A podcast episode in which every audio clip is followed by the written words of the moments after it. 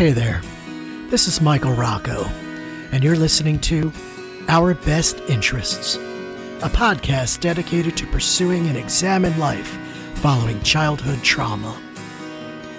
We'll explore the painful and the joyous parts of life. The focus is on the adoptee experience, but general lessons about humanity are at the center of our explorations. We'll drop new episodes as guests come by to see us.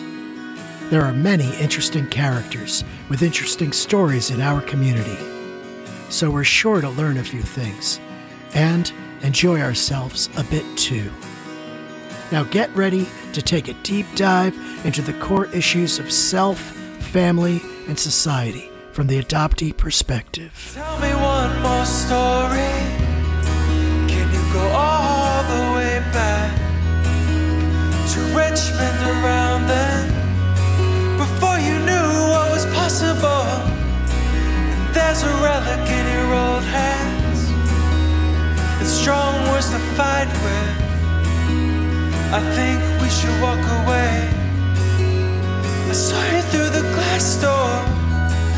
And I was acting on my best behavior.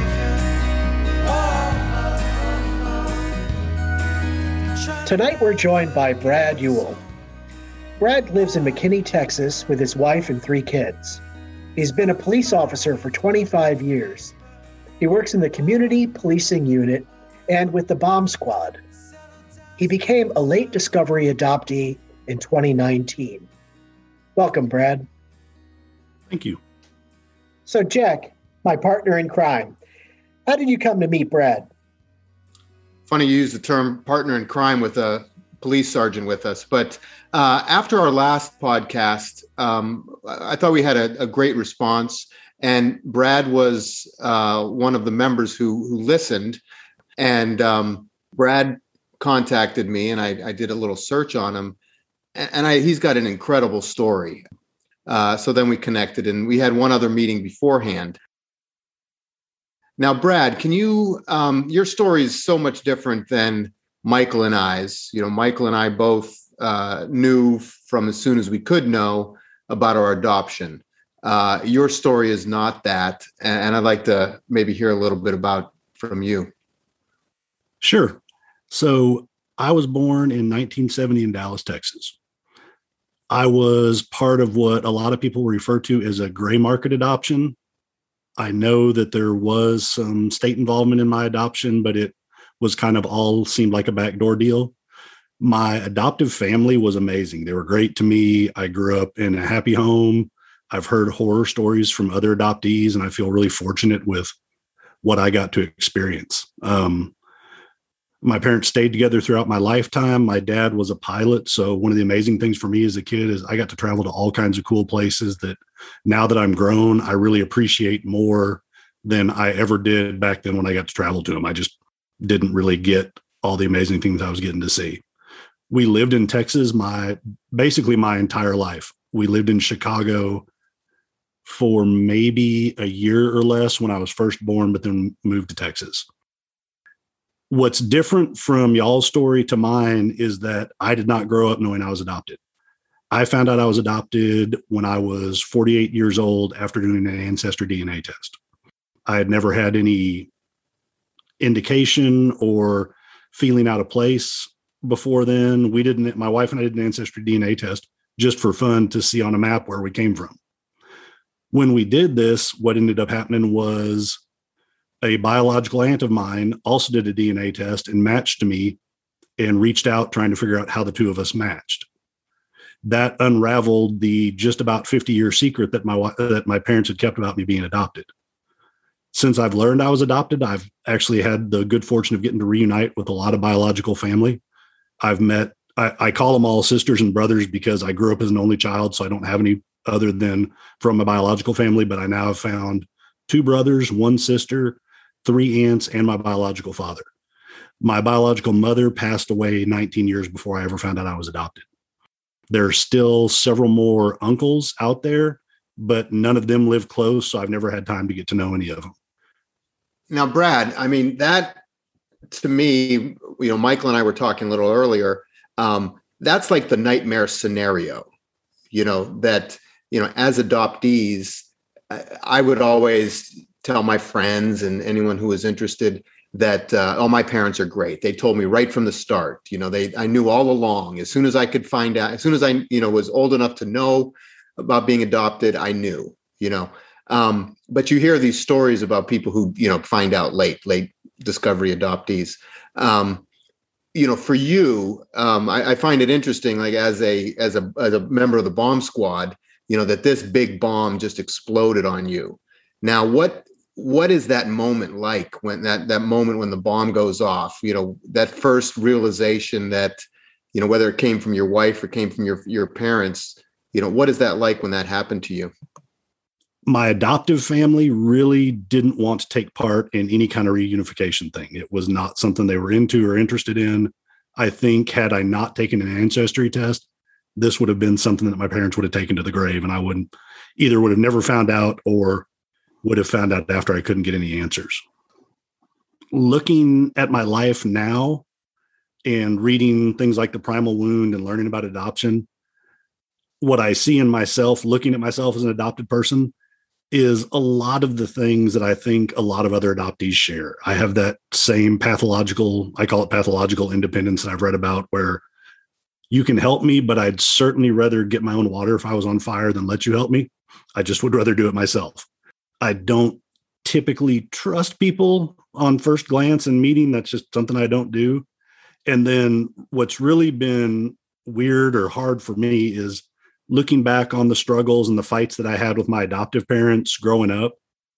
I think had I known I was adopted all along, it would have been a lot easier to understand the where they were coming from because a lot of the stuff they did was kind of clean on to me and being really tight and really tight knit and looking for a lot of gratitude for things and all of that i think came from adopting me um as far as where my adoptive parents are now with all of this my adopted dad passed away about a year ago the fortunate thing before that was he and i did get one night to spend where we talked and put a lot of things to bed he wanted to hear the adoption story or not really the adoption story, but more the unification stories that have happened since then. The flip side of that is my mom. My mom has probably early to moderate stage Alzheimer's. So she can't really tell me anything. And really, when we get in the topic of adoption, which I avoid like the plague with her, it really confuses her. So that's something I really avoid with her. Now, you know, when we first communicated, you had me right from the start when you talked about Marcel Proust and your quote that that you've chosen for today, referring to you know now that you've discovered, you look at the world through different eyes. Now, would you like to read that um, quote for us, and then uh, we'll have you go through some of your your own writings, and um, then we'll tie this all in with our with our discussion. Sure, I'd love to. So the quote is the real voyage of discovery consists not in seeking new landscapes, but in having new eyes. And what I've done from that is written a piece because I feel like that's one of the things that adoption has really done for me is given me a whole new set of eyes for the world.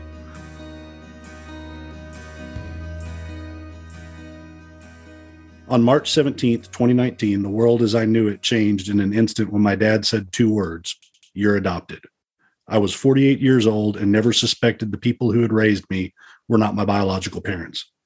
But after taking an ancestry DNA test, a four decade secret was brought to light. This new information left me unmoored, and I lost my sense of identity and trust in the people who had raised me. My adoptive parents and well meaning friends who had, would try to comfort me and say, but nothing has really changed. I would always tell them that while nothing had changed, at the same time, everything had changed. I've come to compare it to the end of the movie The Sixth Sense with Bruce Willis's character realizes that he's dead. Nothing in his world has changed. He's been dead throughout that entire movie, but he sees and understands his world in a completely different way through new eyes. I, this describes my experience as a late discovery adoptee. My world is still very much the same. I have the same wife, kids, house, job, and friends, but I see the world through entirely different eyes. I grew up as an only child in a small family. My mom was an only child, and my dad had one brother he was estranged from most of his life. Overnight, I became the second in four half siblings and now saw the world through the eyes of both a younger and older brother. Along with the siblings came more aunts, uncles, and cousins than I can keep up with. My biological mother passed away 19 years before I learned the truth, but my biological father was still alive. This presented the opportunity to see things through yet another set of new eyes. I have been working as a law enforcement officer for 28 years, and now I find myself with a father who has spent the last 48 years in prison for murder. Now I saw the world as someone who has a relative who is incarcerated. This was one of the areas that I found the most change in myself.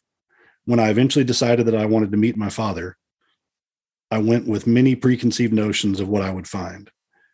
My expectation was pretty simple. I wanted to lay eyes on the person who was half responsible for my presence on earth and assumed that it would be our only meeting.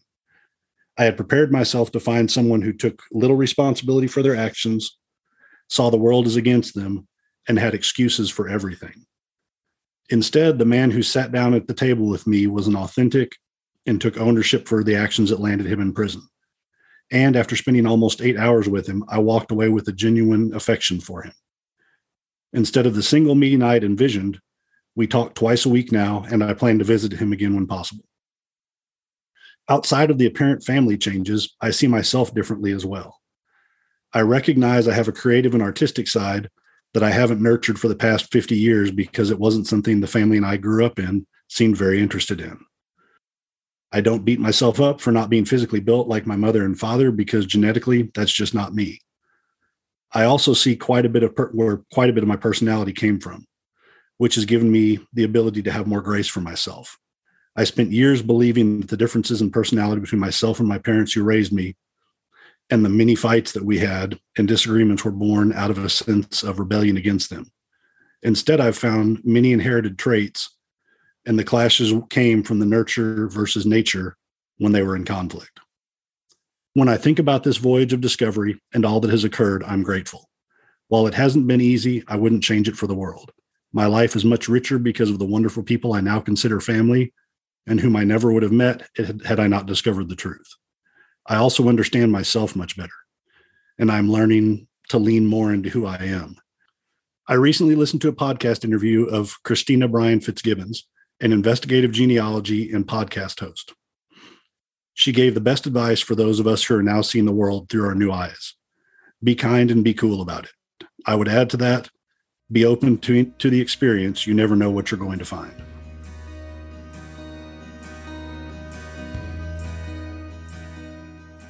You're, you know, when you discovered that you were adopted, like what was that like?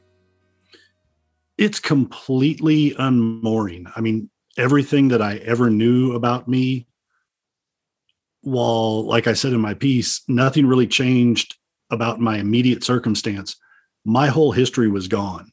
I wasn't clear where I came from. The people that had raised me and told me they they were my parents, while they had been my parents through adoption, had lied to me about a significant part of my life. So I spent quite a bit of time just trying to piece together who I actually was. Um, how long were you you know rattling in your shoes over this or or is it still happening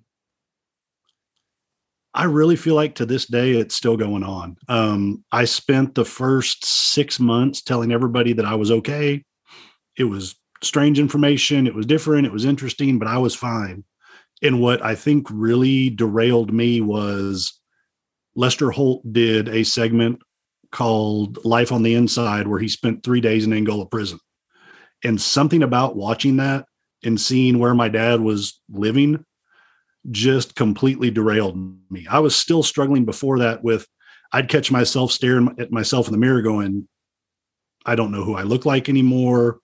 I don't know really who I am.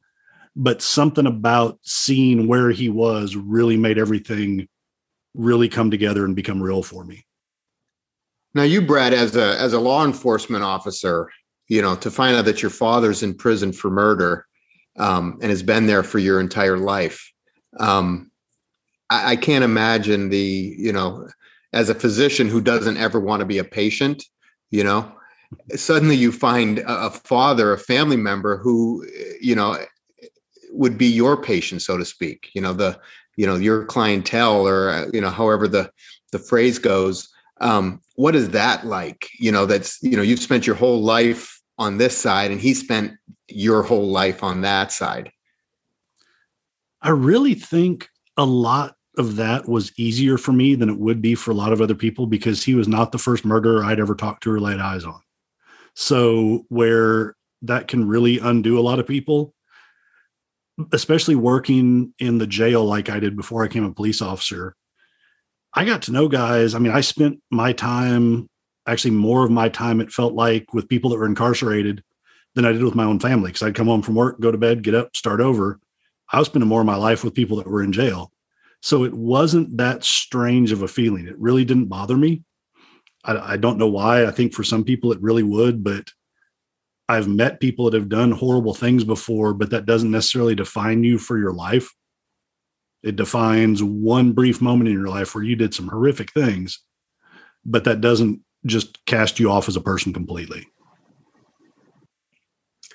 Now you now you talk, Brad, about you know the mirror moment, and um, you know once again, you know, you you just you speak to me on that because you know, for me, it was you know, it, when I when I obtained my original birth certificate and the court documents, you know, the judge referred to me as this quote Negro child, you know, and you know, my father was mixed race. And I remember those same moments, you know, walking by a mirror and just staring into my eyes and looking at my features and not knowing who that guy is in the mirror you know now that that's something that i don't think a lot of non-adoptees can really experience like how does that change you? And and you know what were your some of your thoughts? I think what was fortunate for me was the openness that my biological family had towards me. I think that i would still be spiraling today had i not gotten to lay eyes on people that genetically mirrored me in some way. Um when it initially happened and I had seen a couple pictures but hadn't got to talk to anybody, I would stare at myself in the mirror and just go, I, I don't know who this is anymore. I mean, I know who I am, but where I grew up thinking, God, I wish I looked like my dad. I looked just like my mom, but my dad was a really good looking dude and I was bummed that I didn't look like him. Suddenly, I don't look like either of those people. And now I start questioning who do I look like? Whose features do I share? What what parts of my personality are the way they are because of people that I've never met before. And really, the only piece for me ever came from that is when I started getting in front of the people that I was biologically related to. Mm-hmm. It sounds like you're you're getting into a thought process that Jack is uh, frequently bringing up about the distinction between nature and nurture, and you, as part of that, recognize an artistic ability or proclivity that maybe wasn't as nurtured as you would have liked it to have been. Um, can you give us an idea of where you sit today in the conversation about the influences, respectively, of nature and nurture? Absolutely. Um, so, the person that I quoted in my article, Christina, she and I talked about it for a while one day since she's worked with a lot of either adoptees or people that found out bio their birth certificate dad was not their bio dad. And we got in the discussion of, you know, really one of the things that came up was the bomb squad idea. And I told her I felt like I really didn't have a whole lot of shot of making not dangerous life choices because I had a biological father who had murdered somebody and was part of a motorcycle gang and I had an adoptive father that was a fighter pilot in Vietnam and flew planes off aircraft carriers. So, so in in that vein, I look at somebody that really either side of it, I was I seemed bound to make poor life choices at some point. Um, other parts of me, it may not seem like it necessarily on a podcast. I am horrifically introverted. Both of the people that raised me absolute extroverts. My dad or my mom, either one, you throw them in a room, they own the whole room. You throw me in a room, I will get close to the wall and try to coast into a corner where nobody will bother me. And when I met my biological dad, and I said, Hey, just tell me about you. Describe yourself to me. Tell me what you're like. he made it through about three sentences and i said you've got to stop because i know i'm making weird faces and i'm staring at you funny it's because i feel like you're sitting there telling me about me and that's where i really started landing on i think if you look at like those big five personality traits the introversion extroversion agreeableness and all that a lot of that i fully believe is much more nature than nurture. It can be molded a little bit with nurture but the way christina described it to me was if you look at somebody outside of personality traits, but you go with like a mental illness aspect, like schizophrenia, it's a mental issue, just like introversion is a mental thing. And you will not nurture schizophrenia out of somebody when you raise them. That's just common. So that's kind of where I've landed on that is that quite a bit of it's straight nature. Now that's a that's an amazing um, you, you just you know really spurred a, a, a, point with me is that you know at some point maybe two years ago I took that Briggs uh, Myers personality test and um, when I took it I knew that my Joyce my birth mother like I knew she was going to have the same personality so without telling her I sent her the quiz and asked her to take it and you know the personality trait that that I had was found in 4% of males and 2% of females and she had the exact same personality um, profile. And um, you know, when we spoke on the phone, we would say the same things, or the way you know our manner of thinking was very similar. So, I, I mean, I can totally empathize with that. I can totally see that. I mean, that's. I think if I had the ability to give that to my bio dad, you'd see the exact same thing. I know I did the Myers Briggs years ago. I'm an INTJ, and my money would be that he's right in that same vein. Mm-hmm. Now, now, Brad, one thing that I found really interesting about your story that was also different, you know, you being part of this gray market adoption. Um, you know, I, I read that you were you, you were born, delivered, and then within a short period of time were transferred to your to your adoptive parents. And um, you know, for for Michael and I, when we talk about this, you know, birth separation trauma, you know there's a period of several weeks you know following delivery um, where you know i can imagine myself in a crib by myself without stimulation without um, any cuddling or any maternal maternal care now do you think you know you know tell us a little about your story and you know i'm, I'm curious to the effect that that may have had on you versus someone who was through a, a more traditional adoption process so some of it I don't think I'll ever really know because my mom or my adopted mom can't explain it to me. But what I've learned, especially from reading Primal Wound and just kind of doing deep dives into me and how I am with people, is I think that's that's still there, just in a different way. And what I look at is my own kids. And when I think of my own kids and when they were babies, there would come a point at any moment where the only person they wanted was mom. I could hold them, grandma could hold them, anybody could hold them, but until you gave them back to mom, things would not go right in the world. There was going to be screaming, there was going to be crying, and think that didn't stop. And my guess is that that went further for me because the people that were trying to parent me and be my parents weren't the person I was looking for because I grew up smelling and sensing somebody for nine months, it was suddenly gone. So I think I probably fought a little bit harder against it because I know when my kids were little, no matter how tight I tried to hold them, once they wanted mom, things were not going well. So I think that that's probably what I experienced instead of the lack of stimulation. It was probably more of an overstimulation, which is why today, if you offer me a chance to go get in a sensory deprivation tank for an hour, I will go in a heartbeat you know you, you mentioned earlier about the you know the, the, rugged individualistic you know i mean being from texas i'm, I'm sure you're you know got all those you know texas independence um, characteristics along with you as well. Um, but you know i mean i feel very much the same. Is like you know i can do it. I don't you know even with you know my my choice to for therapy was writing my book. You know the idea of you know and probably similar to you you're a tough texas guy you know to go and sit with a therapist. How do you tell your friends about that you know? I do it every week. I see a therapist every week, and I will tell you that that's probably where I learned more about the trauma side of this is when we started talking and you know they'd say well tell me about you. And i'd be like yeah i'm just i'm an average guy. I don't like help with anything. If i'm on fire i'll get my own water. Leave me alone. I'm good. And i'd watch the therapist look sit across the room from me look at me like wait a minute. And i'd stop and i'd say what? And she's like that's not that normal. I'd say it sure it is.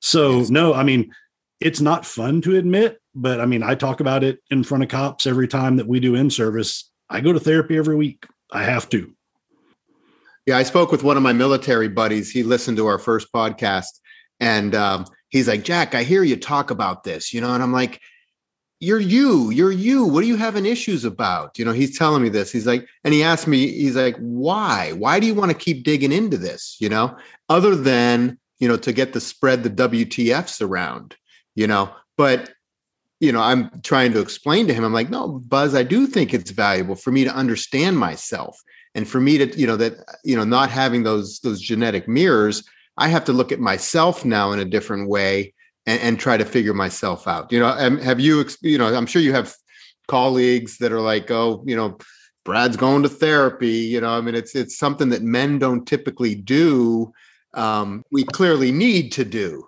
That i mean that was totally me for quite a while. So like i said earlier watching that lester holt special was what derailed me and it took 72 hours of being awake straight and not being able to sleep before I was like, huh, I'm probably going to have to get some help because I can't carry on like this. But I mean, I still, up until that point, was like, I, I got this. I can do it. I told everybody I was fine. And you're absolutely right. I mean, I have friends today that still, I mean, one of my closest friends, when I talk about it, I'm about to talk to BioDad, he's like, why do you do that to yourself?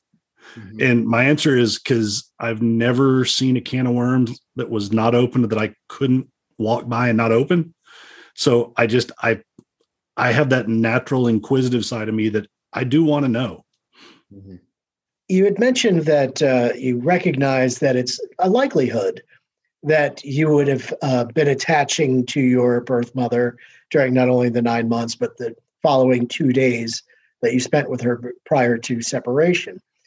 Um, but yet, uh, you didn't have, you don't describe at least the sense uh, of dislocation that so many adoptees like myself experienced from very early ages. I wonder if you can help reconcile that for me. How does that, how do you see the trauma of abandonment uh, not having a tugging effect on you for your 48 years? I think looking back on it in hindsight being 2020, it was there. I just never knew that something was off. I can tell you that when I met biological family, especially like when I met my sister for the first time and hugged her, I finally felt like I fit somewhere and was hugging somebody like I'd never really hugged my mom or dad before. And there was just that was it took finding somebody that I connected to to actually realize the disconnect that had been going on for years. I don't know if you've ever watched the Truman Show, but there's a yeah, great Jack and I talk about this all the uh, time. Okay, great. So yeah, there's a great part in there where they ask the director, you know, how do you get this guy to believe this? And he says, you know, we accept the reality that's presented to us. So I fully bought in because I've learned through talking to other relatives that everybody was sworn to secrecy. Now, how nobody managed to spill the beans for 48 years will beyond be beyond my comprehension forever. But with that reality presented and never really seen another side of it, it just it never occurred to me that something was off. Yeah. Well, that's that's funny that you Michael, remember the the line that I was trying to remember? That's the line that I was trying to remember, the one that you just gave us, Brad um, that quote when he said um, the director said um, we're, we're, presented with you know we, we accept the reality we're presented with. Um, because that was the same experience with me. And you, you, know it's we talked about a little bit of this um, in our emails you know as far as blaming your parents you know. I, I also had a great family. I had a great upbringing. You know I, I i'm you know more blessings than i really ever deserved. Um, but then you're faced with this this secret that your parents have have held for so long. Um and you know i mean clearly i struggled with you know from my standpoint it's like well why couldn't they have told me? What was wrong with the secret that they couldn't have told me? What was wrong with me that they couldn't let me know about? You know um and i think i've come i've come to my terms with it. You know what have you done with that? How has that affected affected you now dealing with this this great family that you had that now you find out had this secret this whole time? That's something that i struggle with quite a bit still. I, i've i've read a lot about it. I've written a little bit about it trying to work it out in my own head.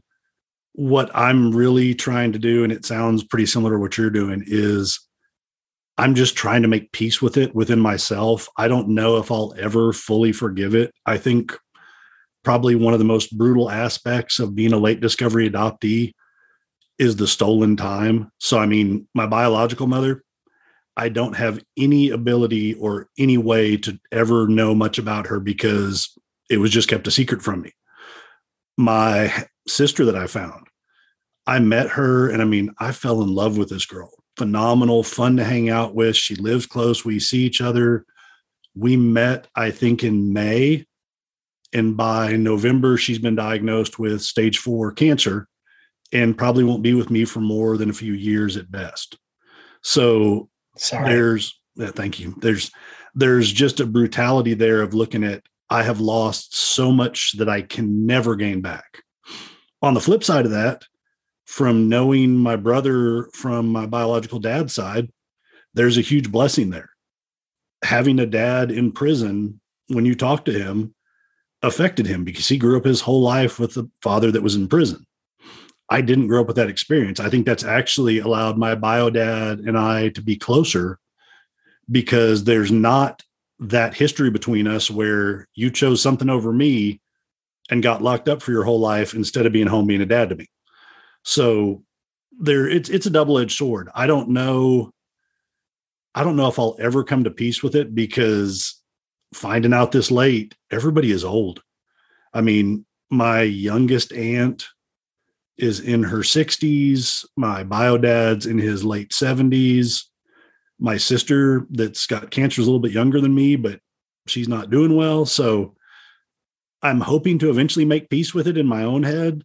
I don't know I'll ever be able to sit across from like my mom and say, I forgive you for just stealing 48 years of my life. And I, I don't know I think that's just where I'll be stuck. When you speak to other late discovery adoptees, do you find that your uh, experiences um, are more in common than not?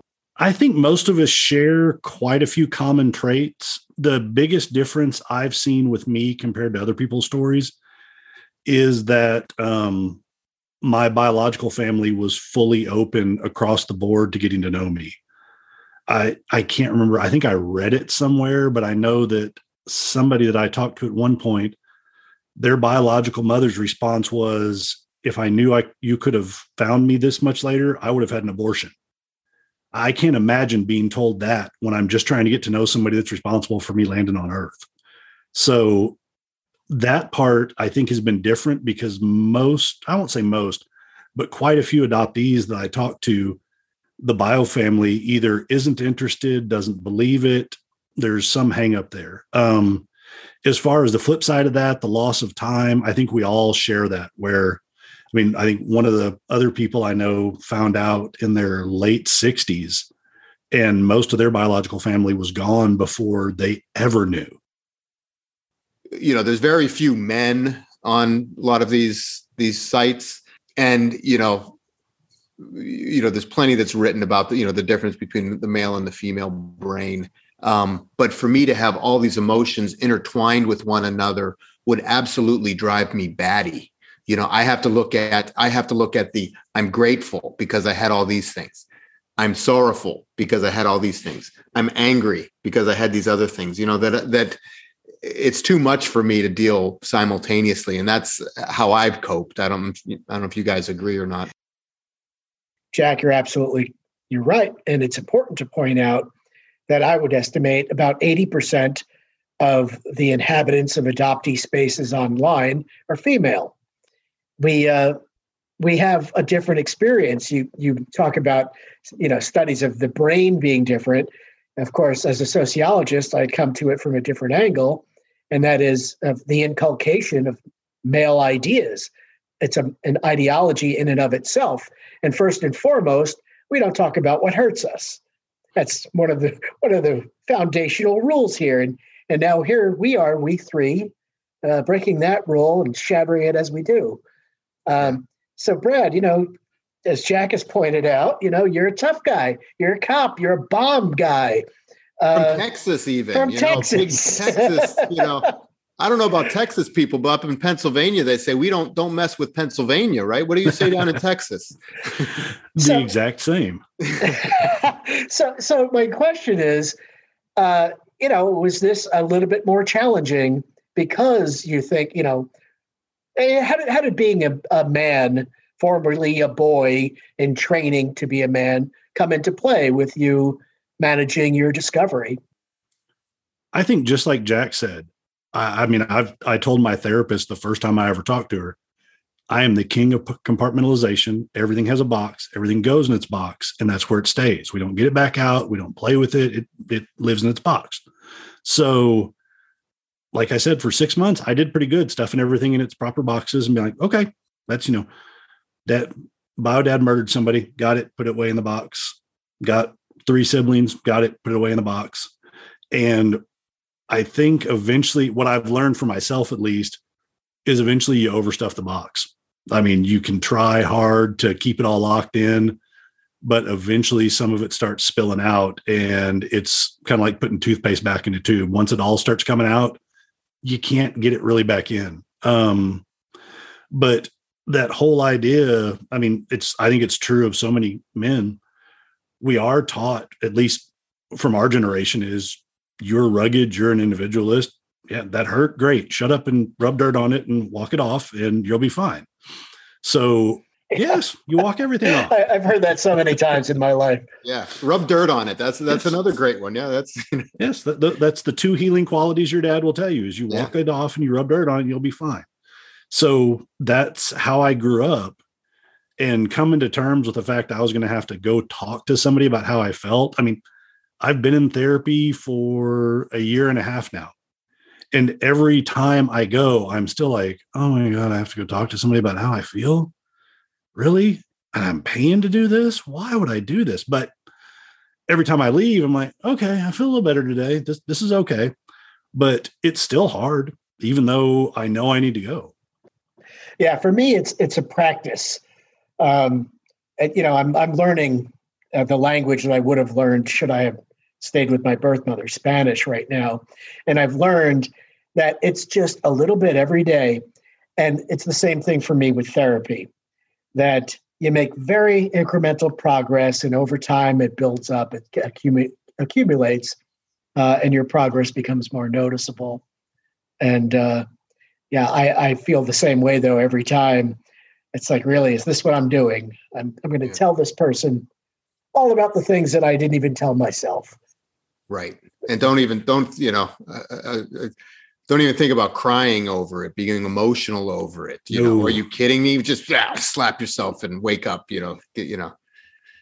The other thing, the other thing that um, really interests me about you, Brad, is, you know, uh, um, I had no in, I had no interest in in you know finding my birth parents, you know, and it was my it was getting married and having children where my my wife said, don't you think it'd be a good idea to find your birth mother? And I'm like, no, that's not a good idea. And she's like, but what about your medical history? I'm like, I'm a doctor. I know my medical history. My kids are going to know my medical history. Why do we need to know that? And she went on and on and on. And, you know, eventually I succumbed. And, you know, there were periods where I'm like, you know, had some resentment towards her. You know, it's like you're opening this can of worms for me and you're not prepared to deal with it. I'm not prepared to deal with it. Um, now, do you re, you know do you have similar regrets or thoughts about even taking that that uh, ancestry test? You know, or or on balance, where do you stand on that? Like, was it a a good choice, or would you like to be back the way things were? that's something that just about everybody I tell the story to asks. And early on, I was stuck in the idea of I really don't know because I was living a blissfully ignorant life. I was completely happy and content in my world. But now that I've had all these amazing people added to my life that I truly enjoy, I wouldn't go back. The flip side of that, had I had some of the experiences other people searching for biological family have, where not only were you relinquished and given up for adoption, you're rejected a second time as an adult, I might feel totally different about that. I think at some level, you have to know your truth because, especially now, nowadays, back when I was born in 1970, nobody was worried about this. But nowadays, it seems like it's going to come out at some point, whether it's somebody finally spills the beans, somebody says the wrong thing, you do do an ancestry test, and it all comes out. I'm glad I did it when I did it because you wait another five years from now, who knows if I would have ever found anything. And I just would have been wandering around with all of that identity crisis added to I have no way to ever put any of it together. Brad, uh, you've discovered your artistic bent. What do you do nowadays to express yourself? Writing is my favorite. And I've been doing that for several months now. Um, it started with, it actually started with therapy. I started journaling in therapy and figured out for some reason I like to write. I don't like feelings at all, but I don't mind writing about my feelings. So I was like, okay, so I, I'm I'm cool with writing. I enjoy it. So that's been the main thing. I'm written a couple articles for Severance magazine, and I've published them there. I'm actually taking a class now on memoir writing because I'm trying to write this all down as a story. And then I look at other things like when I met my biological father and he and I started talking, his sister sent me pictures and there were these incredible paintings in the background. And I knew he did wood turning and made bowls and things in the prison. So I emailed him. I was like, "Hey, um, are you holding out? Did you do you paint too?" And his response was, I mean, yeah, one day my a guy in the cell with me was painting, and I thought, well, if that dummy can paint, I can probably paint. In his first painting, I'm looking at going, so you just picked up paints and painted this beautiful picture, and the answer is yes, he did. So my main thing is writing currently. I've always liked to doodle and draw. I would love to go back and learn guitar. I actually I bought before I learned any of this, I bought an acoustic guitar and I piddled around with it only to find a half brother on dad's side who played guitars, drums, and sang in a band. So all of that floats around in my genes somewhere. My favorite is writing right now. And because of that, everything else, music and everything else has fallen by the wayside. But eventually I'd like to dabble back into that. I, I, think we've had a great conversation, guys. I, I really appreciate this, and thank you so much, Brad, for for dealing with us. Thank you, know, you Brad. We've, yeah, we've we've pummeled you with questions. Um, what's your message what is it that you know or do you have questions for us or what what is something that that you'd like to get out um, on this podcast that uh, the audience wants to know about you and your experience? Um, i think there's a couple things. First when i first found this out i felt totally alone and believed that i was probably one of maybe 100 people this had happened to. Only to jump online and find seven ish thousand people that have all had maybe not adoption, but some DNA surprise where dad's not dad or you're adopted or something. So I do believe we heal in community better, whether it's us three talking to each other, but you've got to find somebody to talk to about this because even my, my wife's incredible. She's been my rock through this. I can talk to her about anything. And I can't remember if it was Jack or Michael that said it earlier, but nobody else really gets it. Nobody else gets being adopted. Nobody else gets the DNA surprise until it's you. So to find somebody that you can talk to that's had that shock is a lifesaver. Um, I think my curiosity for both of y'all is being longer not having longer knowledge of that adoption. Where do our stories mesh? Do y'all see the same similarities? Do they change? Yeah, I mean, I think the thing that I find interesting, uh, you know, Michael's more the sociology expert on this, but um, the idea of generational um, behavior. You know, like my parents and your parents are probably very similar age. And, you know, my parents handled my revelation to them in a very similar way. It's like, yeah, we didn't tell you that, but it's no big deal. Nothing's changed. It's the same, you know. And um, you know, you go back to the 60s, you go back to the 50s, the 40s, you know, everything was there wasn't the same transparency, you know. So you know, I mean, I think our parents handled things, I would say, in the very same way. You know, I mean, for you, it was let's just not even tell him that he was adopted and i think that's you know that was accepted back then. And you know for me it's like we don't need to tell him what his race was. We'll just tell him that he's the same race as us. That'll be fine you know?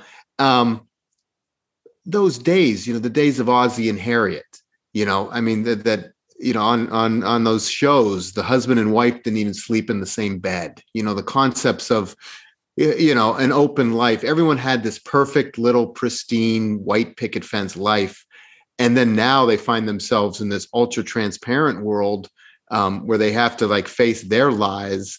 Um, it's difficult on them too like i empathize for my parents as well and i think that that struggle is uh, is difficult for me where i'm angry with them in one sense but trying to understand them in the other.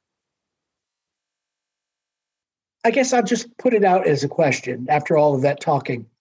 How is it that people like you and i can come to sit together and understand each other so easily, whereas we cannot do that with others who are not adopted, uh, even though our lives were so vastly different for so long.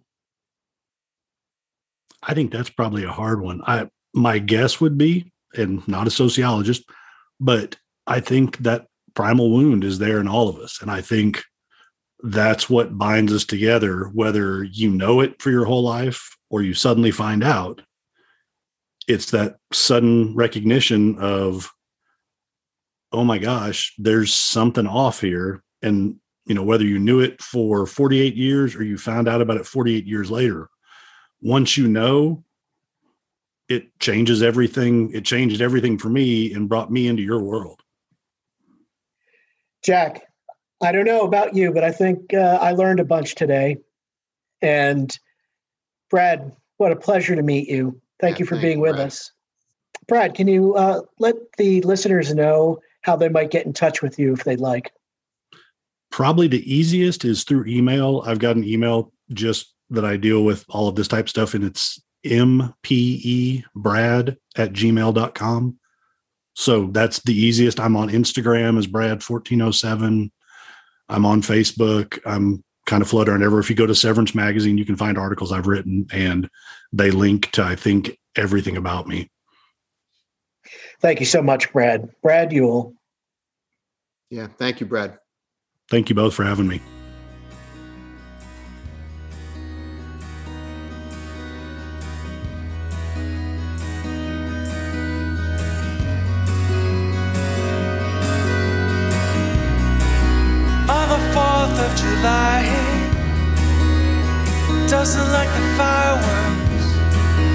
Those explosions in the sky making paranoid as knees jerk. Take a bottle from the back room, negotiate a fair price just to try and get away with it. I think he was just being nice, and I was acting on my best behavior. Trying to